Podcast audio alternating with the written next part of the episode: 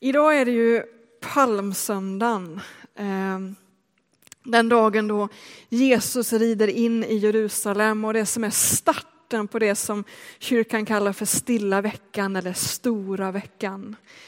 Ehm, och den här berättelsen om när Jesus rider in i Jerusalem, den har stora likheter med den tematik som finns i profeten Hosea, som ju varit temat för gudstjänsterna här i några veckor. Och idag är det dags för den fjärde och sista delen i evangelium enligt Hosea.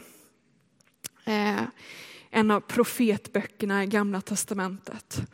Och bakgrunden till profeten Hosea är denna, och nu kommer lite basic bibelkunskap. Efter att Gud hade skapat världen så vände ju människan ryggen mot Gud och släppte in ondskan in i den här världen. Och sedan dess har Gud på olika sätt försökt att, att befria oss från ondskan, befria den här världen från ondskan. Och det är inget lätt företag för ondskan finns ju i oss. Och Gud älskar oss, därför vill han inte förgöra oss. Och en huvudpunkt i den här planen där Gud liksom försöker befria oss från ondskan, det är ju att han utväljer Israel till att vara hans redskap i världen. Och en nyckelvers i Gamla Testamentet är denna från Andra Mosebok 19. Eh, där Gud säger så här till Israel, om ni nu lyssnar till mig och håller mitt förbund ska ni vara min dyrbara egendom framför alla andra folk. Ty hela jorden är min. Och ni ska vara ett rika och präster, ett heligt folk som tillhör mig. Eh, Gud vill fånga in hela mänskligheten i sin famn. Han säger hela jorden är min. Och därför utväljer han Israel till att vara hela jordens präst. De som ska vägleda hela mänskligheten in i Guds famn. Det var Israels kallelse. Och det där gick inte så bra. Eh, Israel skötte inte den kallelsen så väl. Så därför sände Gud flera profeter eh, som ska tala Israel till rätta få in Gud, eller få in Israel in i den här kallelsen igen. Och när vi tänker profet tänker vi ofta på någon som förutsäger framtiden. Men profeter i gamla testamentet, de, de förutsäger framtiden också, men framför allt är omvändelsepredikanter som säger vänd om, vänd om. Om ni inte gör det kommer detta och detta att hända. Och Jesus betraktade faktiskt sig själv som en sån profet som skulle tala Israel till rätta. Och idag på palmsöndagen så minns vi då alltså denna händelse när Jesus rider in till Jerusalem. Och Jesus hade varit i Jerusalem många gånger förut. Han hade firat den judiska påsken där tillsammans med sin familj, sina föräldrar. Och han hade predikat en hel del där.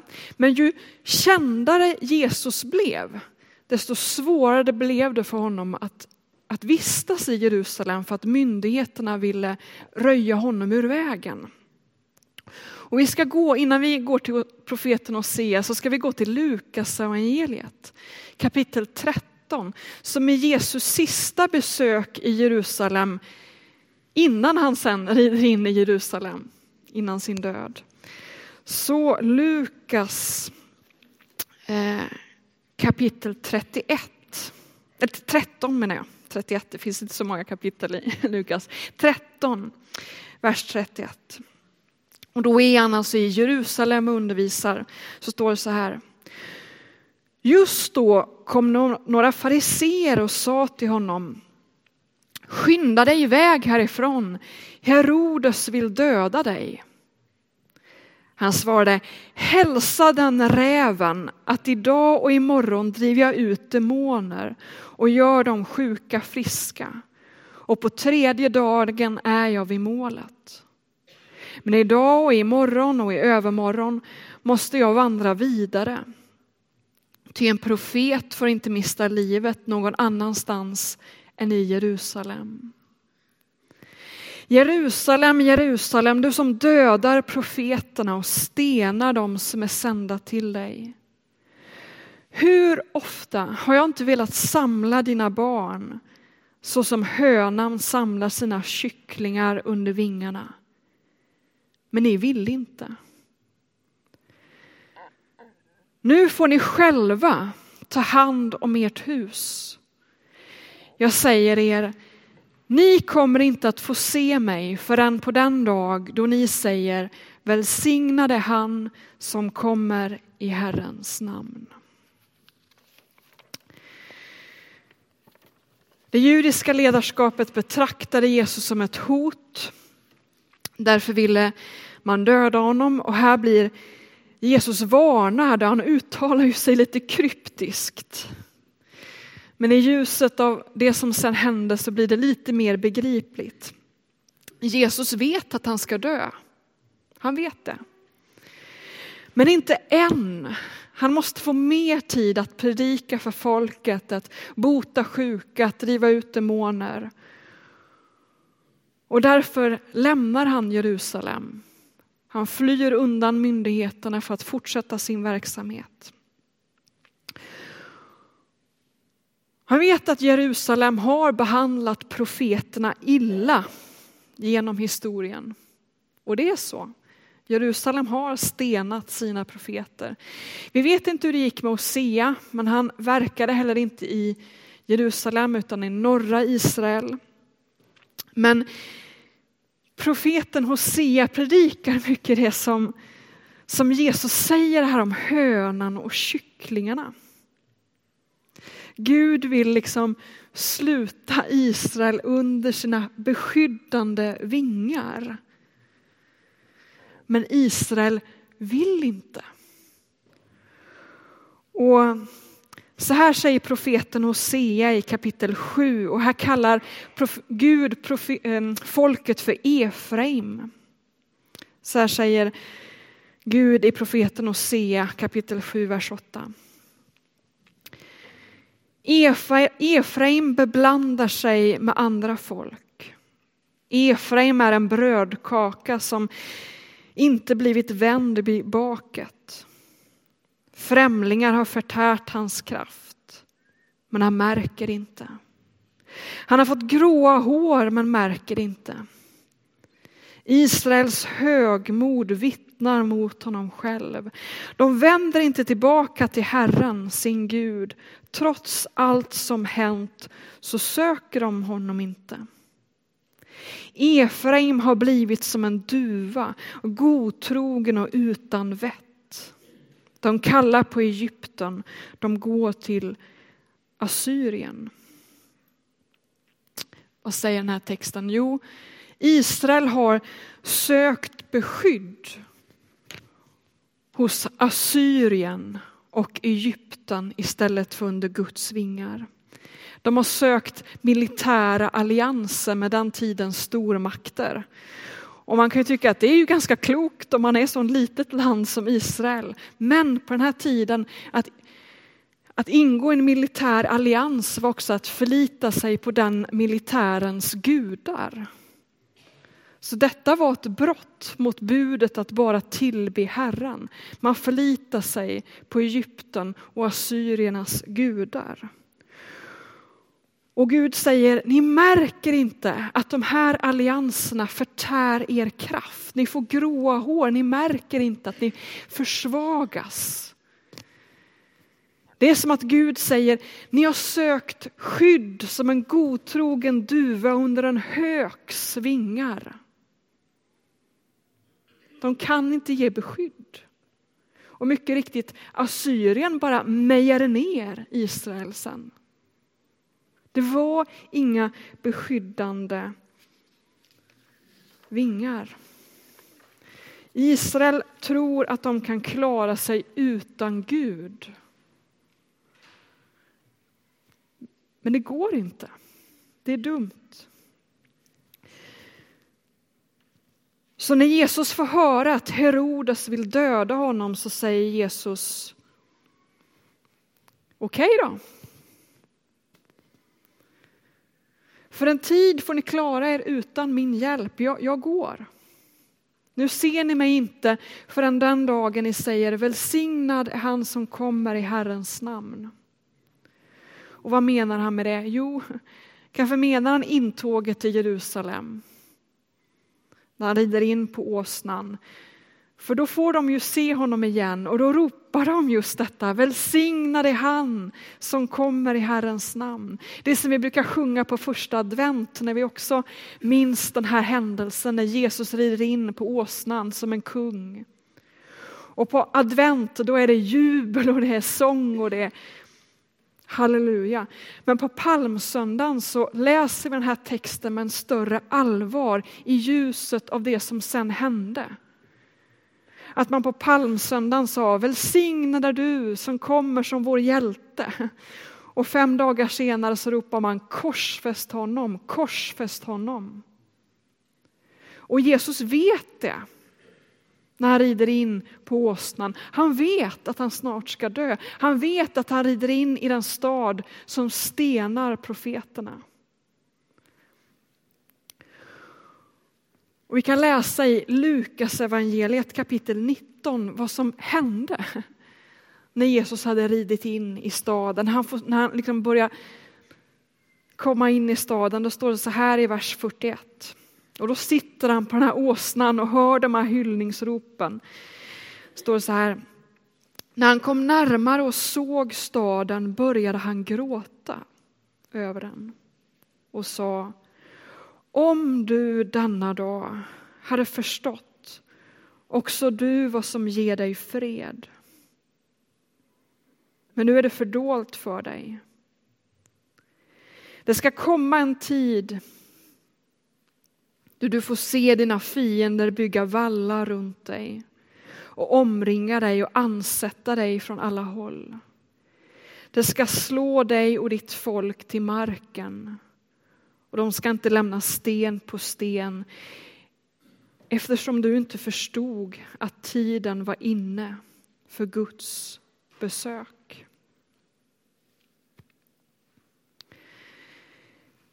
Jesus rider in i Jerusalem som den här hönsmamman som vill samla sina kycklingar under vingarna.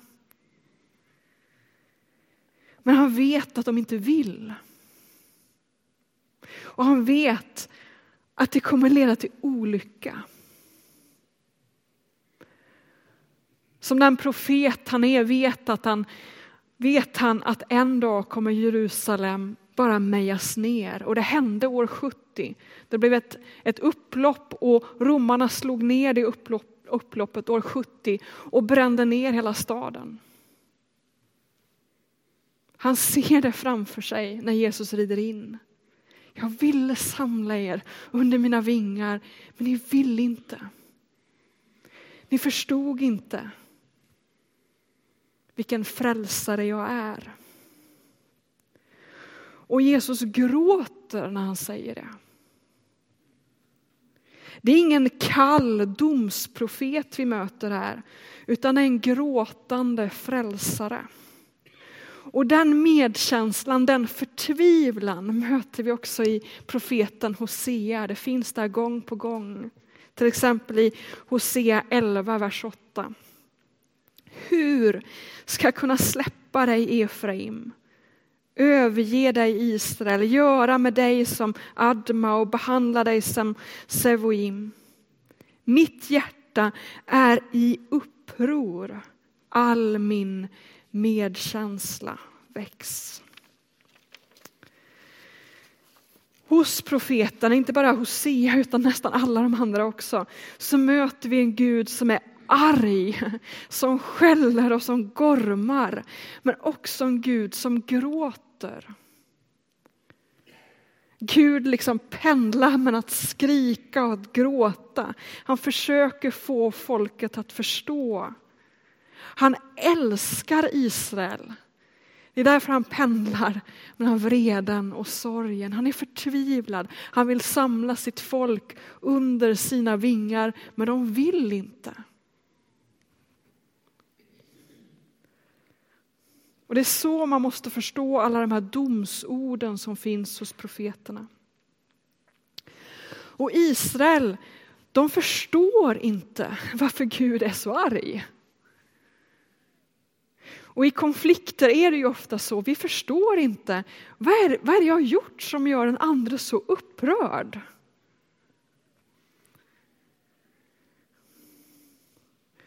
Och i den här konflikten mellan Gud och sitt folk så förstår inte Israel. Vad är det jag, vad är det jag har gjort?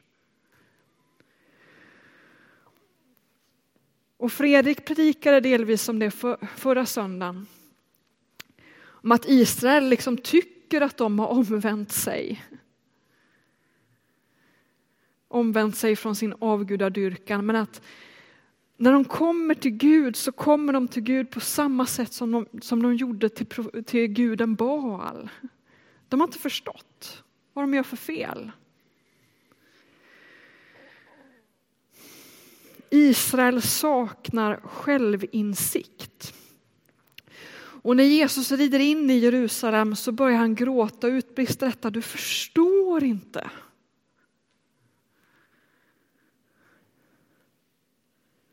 Du förstår inte din synd och du förstår inte vad som kan ge dig fred och frid. Och när Jesus sen hänger på korset så säger han, Fader förlåt dem för de vet inte vad de gör. De saknar självinsikt. Och förra söndagen så predikade Jesus, eller Fredrik om att, att få en helhjärtad omvändelse. Alltså inte en omvändelse där man liksom förmår att omvända sig från varje synd, men en omvändelse där man liksom vänder hela sitt hjärta mot Gud. Där man blir helhjärtad. Och det där med att få ett helt hjärta, det är någonting som kristna har grubblat över genom historien. Hur får man ett helt hjärta?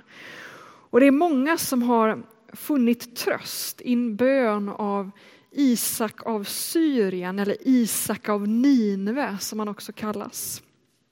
Han var biskop i Irak på 600-talet i, i det som är Mosul idag. Som vi hörde om i nyhetssändningarna för 2014 när IS erövrade den staden. I, I Mosul var han biskop. Eh, här finns en bok med Isak Syriens texter. Peter Halldorf brukar ofta rekommendera den här boken. Den finns att köpa på Bjärka och på förlaget Silentiums hemsida. Jag har haft den här boken ungefär tio år men jag har fortfarande inte tagit mig igenom den. Men det finns en text där, den första texten som jag har återvänt till många gånger. Och där finns den här bönen som handlar om just detta att få ett helt hjärta.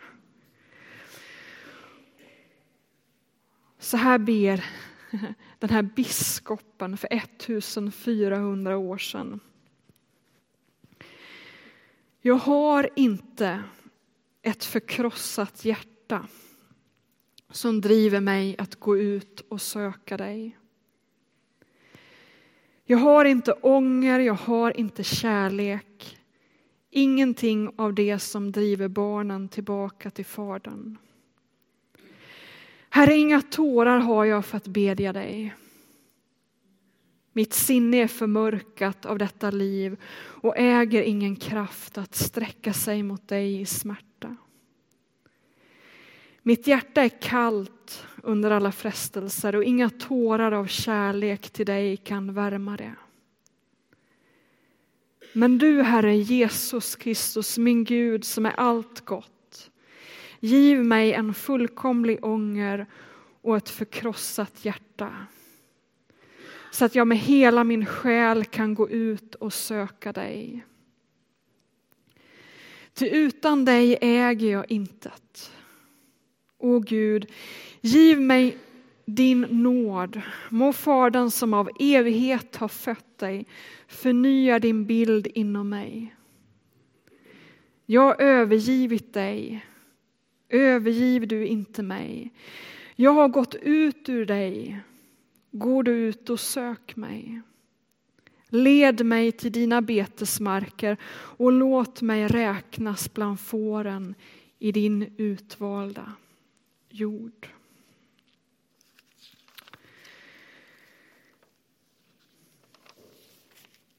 Alltså här ber Isak, jag har inget förkrossat hjärta som driver mig att söka dig. Jag har inte ånger.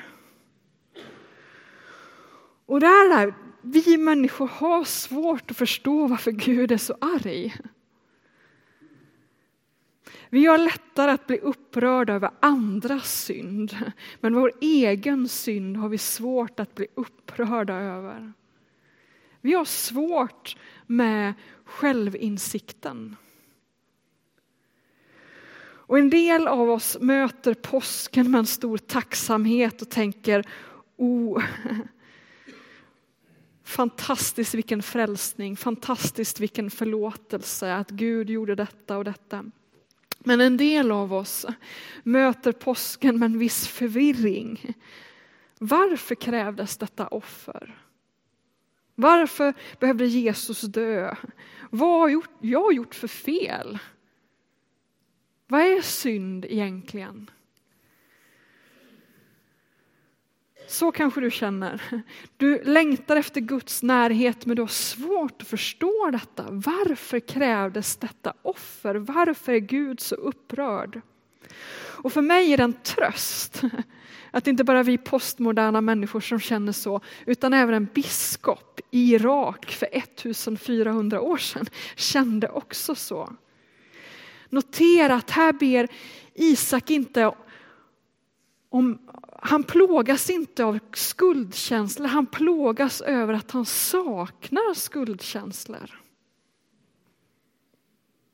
Hjälp mig Gud att inse min synd. Hjälp mig Gud att få ett förkrossat hjärta. Och så kanske du också skulle be i påsk. Gud, hjälp mig att förstå. Så att jag kan ta skydd under dina vingar. Ge mig ett förkrossat hjärta. Och jag tror att det är en bön som vi var och en behöver be varje påsk. För det här med självinsikt, det är vår, vår sämsta gren. Vår bästa gren är att stena de profeter som Gud sände till oss. Och Jesus vet det. Han vet att vi har svårt att förstå. Och han vill hjälpa oss, men han behöver vårt samtycke. Han kan inte hjälpa oss om vi inte ber honom om hjälp. Och när Israel inte bad Gud om hjälp, då accepterade Gud det och lät staden falla i fiendernas händer.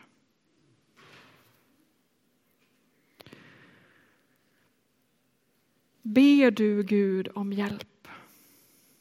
Har du ett förkrossat hjärta?